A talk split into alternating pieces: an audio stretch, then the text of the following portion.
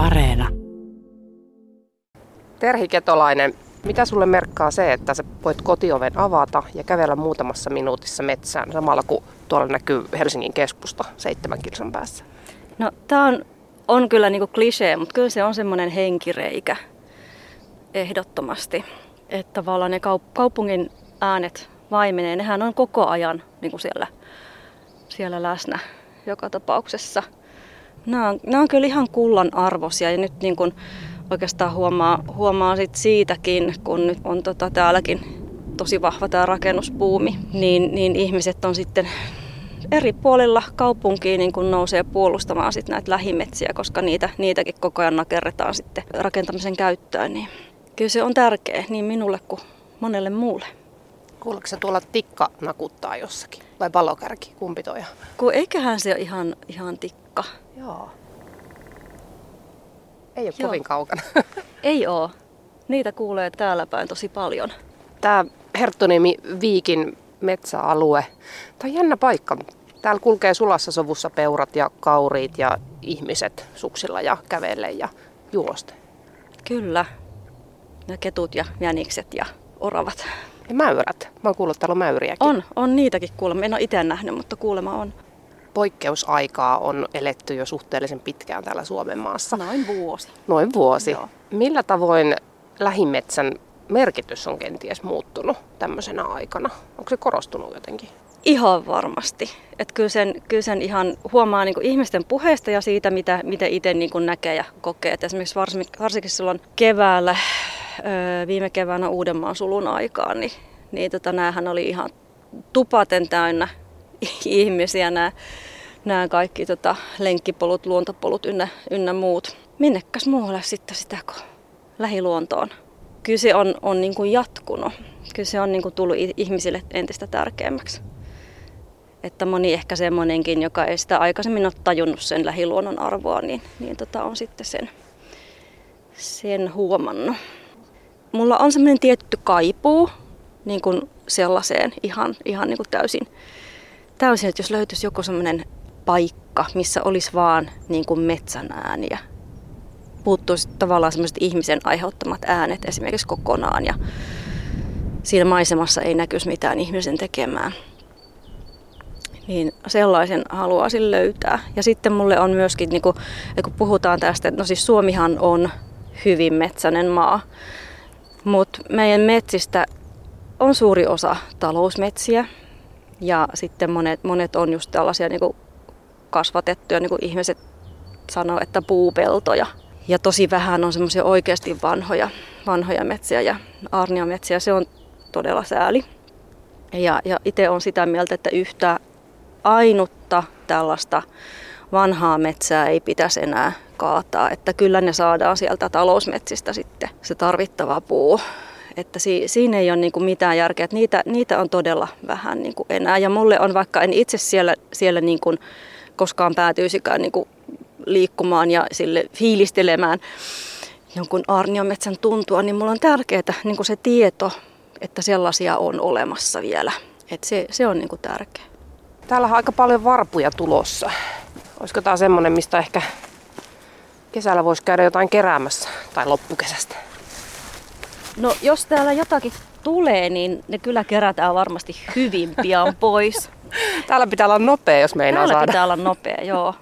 Onko tämä puolukkaa?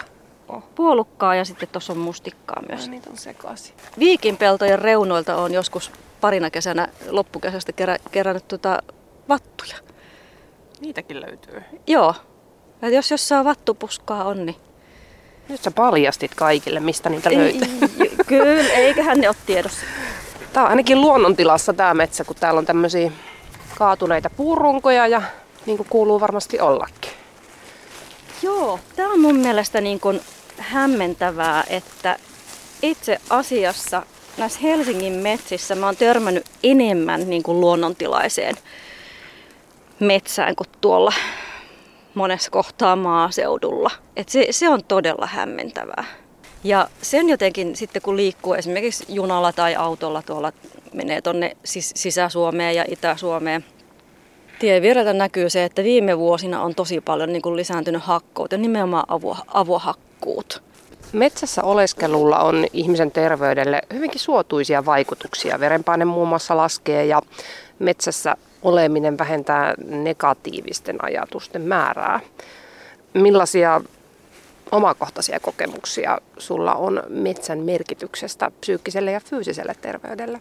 No varmaan yksi iso osa just siitä, siitä, että minkä takia sitä liikuskelee näissä lähimetsissä niin paljon, on just toi tasapainottava vaikutus. No tietysti äh, saa niin sanotusti happea. Siinä kuitenkin niin kuin liikkuu koko ajan. Mä oikeastaan mä aikaisemmin harrastin lenkkeilyä ihan tuollaista niin hölkkäämistä. Se on oikeastaan vähän niin kuin jäänyt pois. Et se on tällaista tietynlaista epämääräistä vaeltelua.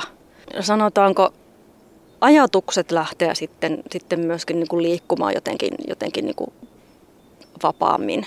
En nyt tiedä, ehkä sitä joskus, joskus sitten saavuttaa jonkunnäköisen niin kuin meditatiivisen tilankin siinä, siinä mielessä, että saattaa sitten, sitten just niin kuin pulpahdella, pulpahdella mieleen jotain ideoita jotka kyllä sitten monesti, monesti unohtuu, kun pääsee, pääsee sisälle. Mutta kyllä, ja kyllä mä allekirjoitan tuon, että positiivisia vaikutuksia myös mielelle.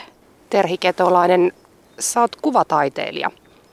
Miten tämmöinen lähimetsä, siellä liikkuminen, miten se vaikuttaa johonkin luovuuteen? Onko sillä joku merkitys vaikka sun työn kannalta? Joo, mä saan sillä tavalla kyllä niin kuin aina, aina niin kuin ideoita, että sitten kun katsoo, katsoo aina niin kuin ympäristöön, että täällä on tällaisia värejä, näitä mä niin kuin joskus käytän ja sitten otan valokuvia niin kuin muistiinpanoiksi näiltä niin kuin retkeltä. Että aina, sitä aina niin kuin, tietyllä tavalla taiteilija on niin kuin töissä koko ajan. Kyllä se tota, lähiluonnossa liikkuminenkin vaikuttaa tosi paljon. Ja kuten sanoin, niin sitä on tosi vaikea niin kuin sanallistaa, että miten, mutta siellä se tietynlaisena pohjavireenä on. Mulla oli niin kuin sellainen, sellainen vaihe, että oikeastaan niin kuin, siis pääsääntöisesti maalaan, mutta, mutta tota, en oikein saanut, saanut niin kuin mitään aikaiseksi siinä mielessä. Ja mulla oli aina sitten, kun mä liikun täällä ulkona, niin, niin semmoinen pieni luonnoskirja mukana – sitten otin vähän niin kuin asiakseni, että joka kerta kun täällä, täällä tota liikuskelen, niin edes, edes niin kuin jonkunnäköinen, jonkunnäköinen riipustus siihen luonnoskirjaan. Ja mä saatoin, saatoin niin kuin olla kolme tuntia sitten niin kuin li, liikkeessä tai tehdä semmoisen kolmetuntisen lenkin, josta tietysti osa, osa oli sitten tätä, tätä niin kuin piirtämistä ja luonnostelua. Nyt jos katsotaan tässä meidän ympärille tätä maisemaa, tässä on tota paljon mustika puolukan varpuja, puita, kallio. Mitä sä tästä nyt hakisit johonkin sun seuraavaan teokseen? Mitä voisi olla nyt, mitkä ne sun muistiinpanot olisi tästä meidän ympärillä olevasta lähimetsästä? Tässä on tämmöisiä viimeisimmän jääkauden